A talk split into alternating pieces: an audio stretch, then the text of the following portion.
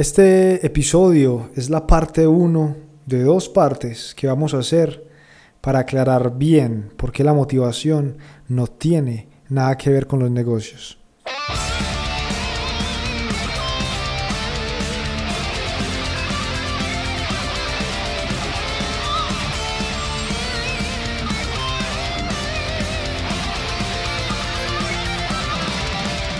Este es el podcast de los estrategas, un podcast donde queremos enseñar los principios y las estrategias que pueden ayudarnos a ganar en el mundo de los negocios.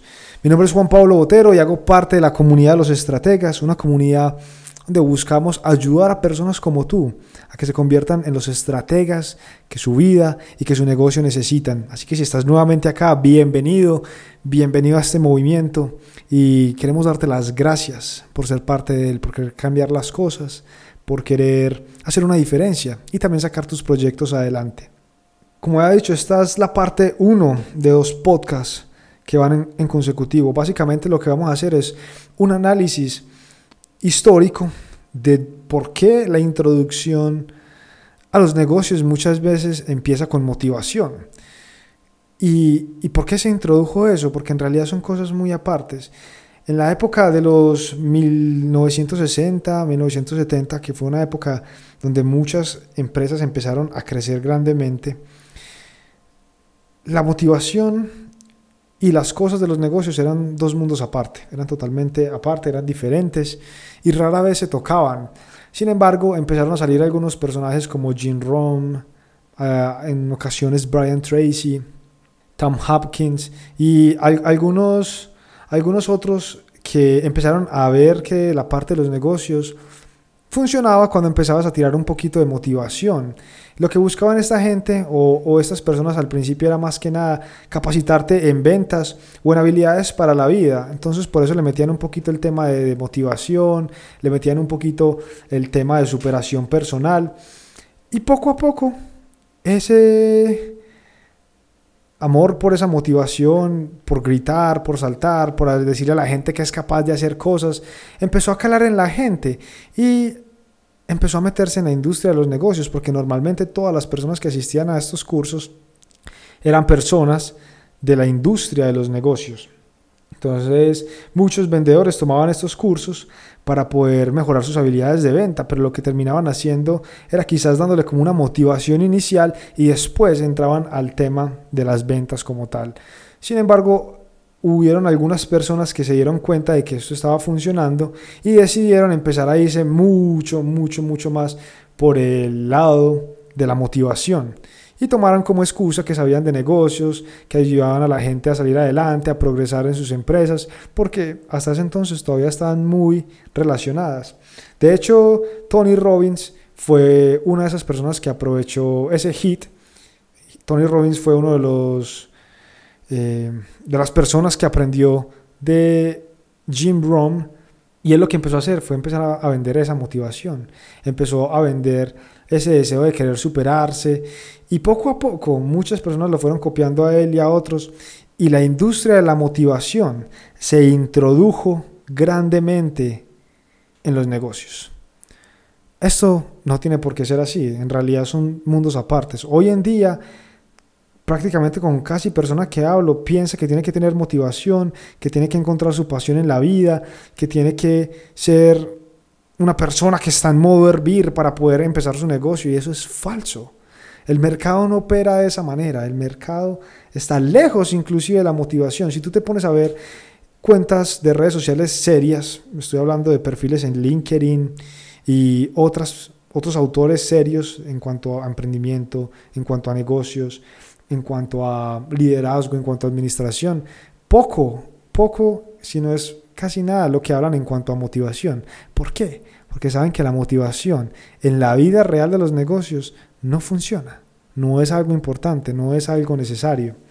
Así que no nos dejemos engañar por esta gente que dice que es emprendedora o que ayuda a emprendedores, pero que le ofrece un curso de coaching para que pueda encontrar su destino en la vida y enlazar su misión con todas las cosas, cuando no es necesario, no es real. Hay una cita que me gusta mucho, que la utilizaba Johann Sebastian Bach y Einstein, ellos básicamente decían de que para ser bueno, sea en la música o en la matemática, cada uno lo apropió a su propio campo, era 1% talento, 99% dedicación. Lo mismo pasa con la industria de la motivación. Hay veces quieren hacernos pensar que 99% tiene que ser motivación y 1% cosas técnicas, pero la verdad es que es al revés.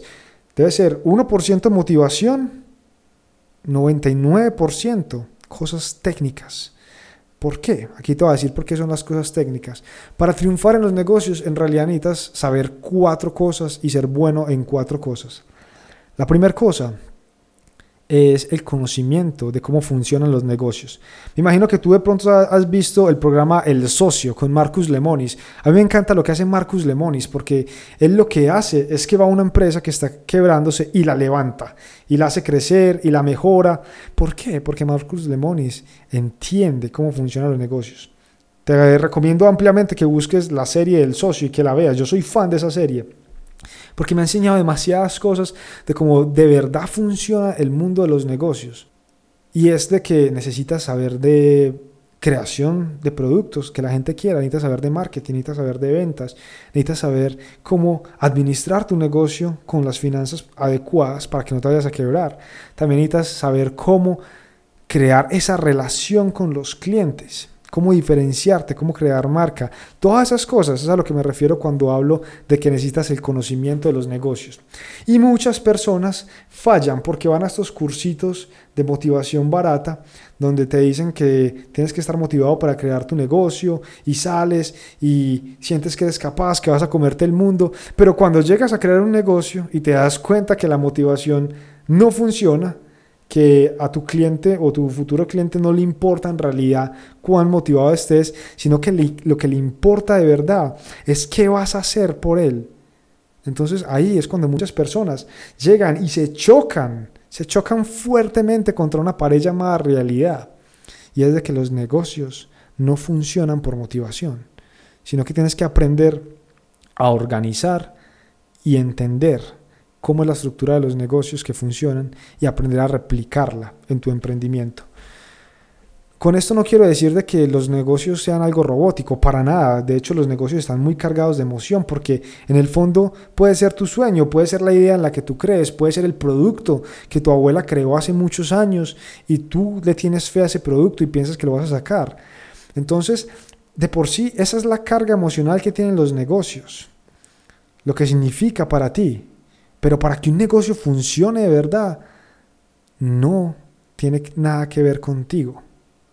Quizás con la historia que cuentes, pero a la hora de entregar un servicio o un producto, a las personas no le importará tanto tu historia si el producto es malo. Y si el producto es malo y tu historia es buena, se acabó el negocio. Inclusive hay negocios que tienen historias muy aburridas, pero son muy exitosos. Ponte a pensar, todos conocemos a Nike, todos conocemos a Amazon, a Apple, AliExpress, no sé, marcas grandes que se han posicionado. Pero, ¿cuántos conocen a 3M?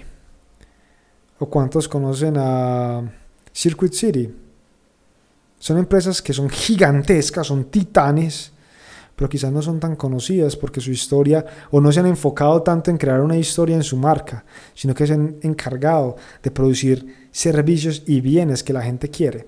Por esa razón es que no necesitas estar motivado para crear un negocio, sino necesitas aprender y saber cómo funcionan. Y la segunda cosa que necesitas en general saber es saber ser un estratega. En otras palabras, necesitas aprender a estrategizar.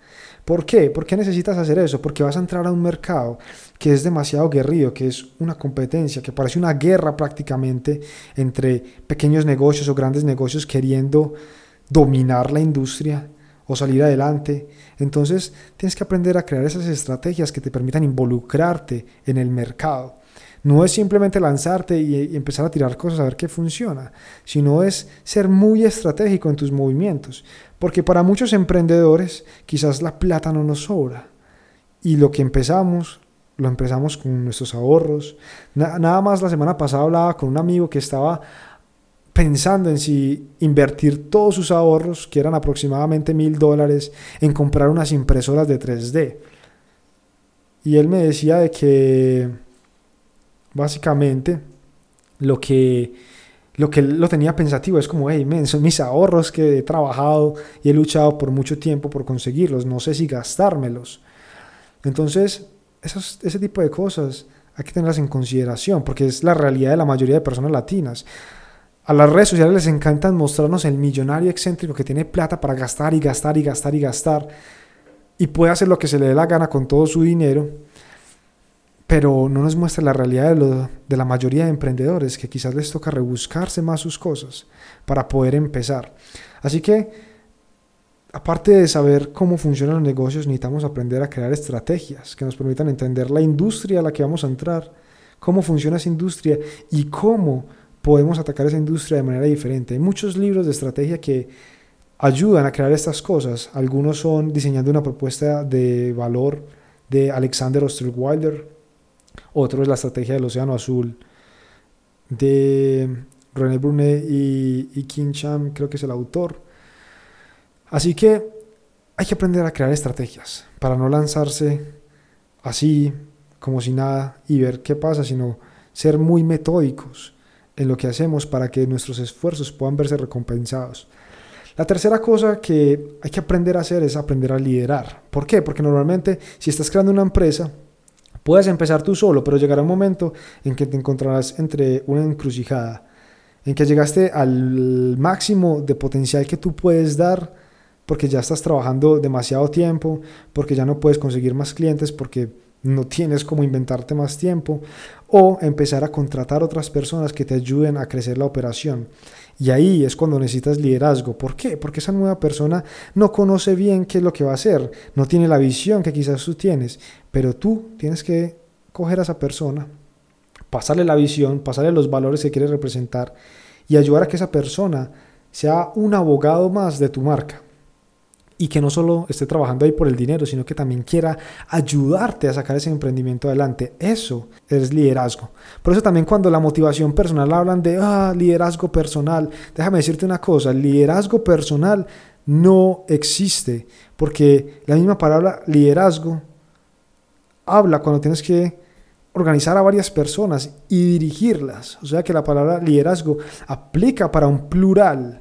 Pero cuando tú dices, tengo liderazgo personal, soy súper bueno, no estás haciendo nada de liderazgo. Entiende eso. Liderazgo es cuando hay una interacción entre dos o más personas. De resto, no existe el liderazgo. Lo que sí existe es la administración personal, que es la manera en cómo tú te controlas. Y ahí va el cuarto punto de lo que tienes que entender y saber si quieres ganar en los negocios, y es la administración. También el liderazgo muchas veces lo ponen como un altar y a la administración la bajan como si fuera lo más malo, y hacen este tipo de comparaciones como la diferencia entre ser un líder y ser un jefe, y ponen el sentido de jefe como si fuera malo, porque lo ven como el administrador, el que pide datos, el que los recoge, el que está midiendo las cosas y viendo si sí están logrando los resultados. Claro, a todo el mundo le gusta, y más a estos motivadores que encontramos a veces, les gusta hacer la cara bonita, la cara agradable, el que todo el mundo quiere, el que todo el mundo respeta. Pero te voy a decir una cosa, un líder sin administración es un problema gigantesco, porque es una persona que es capaz de convocar a mucha gente, pero encaminarla hacia el lugar incorrecto. Un buen administrador entiende cómo hacer o cómo llegar a los objetivos, porque el líder simplemente dice, listo, vamos a llegar a este punto, pero el administrador es el que se encarga de medir paso a paso para llegar hasta ese punto. Así que el liderazgo sin administración es incompleto. De igual manera, la administración sin un liderazgo también es incompleto. Y tú puedes ser un muy buen administrador y un muy buen líder, pero si eres un pobre estratega, también vas a fallar, porque no vas a ser capaz de encontrar bien esas estrategias que necesitas para ganar. Y si no sabes de negocios, simplemente no vas a ser capaz de lograr sacar tu emprendimiento adelante. Podrías ser muy buen empleado, trabajar para una compañía ya establecida y que los demás departamentos entiendan, y tú simplemente te dedicas a un departamento específico. Pero si quieres verdaderamente entender cómo funcionan los negocios, tienes que hacer esa tarea y entenderlos, entender cada uno de los diferentes departamentos. Hay una historia en el libro Good to Great de Jim Collins en el que habla de que los mejores ejecutivos, o los ejecutivos nivel 5 como él los llama, nacen dentro de la empresa, y es porque precisamente tienen mucha experiencia en diferentes cargos de la empresa y ahí entienden cómo funciona la empresa en un nivel global y conocen cada uno de sus departamentos. De hecho, hay una historia, no recuerdo exactamente el nombre de este personaje, pero empezó siendo el barrendero de una compañía y terminó siendo el CEO. ¿Por qué? Porque fue escalando poco a poco, porque fue conociendo los diferentes sectores, los diferentes departamentos de la empresa, y cuando ya estuvo muy capacitado era la persona más adecuada para tomar el cargo. ¿Por qué? Porque conocía los departamentos, conocía los negocios, conocía la estrategia, se había creado un buen liderazgo y si también se había hecho a una buena administración. Así que quiero dejarte con ese pensamiento, que es la parte 1 de este podcast, que son 2, de qué cosas son las que en verdad necesitas para poder sacar tu emprendimiento adelante. No necesitas motivación. Recuerda, necesitas es saber cómo funcionan los negocios, saber crear buenas estrategias, necesitas saber liderar y necesitas saber administrar. La buena noticia es que no necesitas saber todo al mismo tiempo, o no necesitas saber todo antes de emprender. De hecho, emprender es una de las mejores universidades para desarrollar esas habilidades. Porque lastimosamente en las universidades oficiales esas habilidades no se enseñan tanto.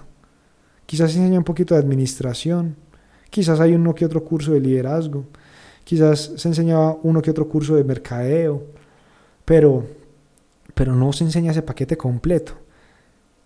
Y eso es algo que se puede aprender al emprender. Entonces, no esperes tampoco hacer un magíster o un licenciado o un profesional, hablando de las universidades oficiales, para emprender tu negocio. Puedes empezarlo y con el tiempo volverte un profesional, no de título, sino de conocimiento. Así que tampoco demores mucho esa parte.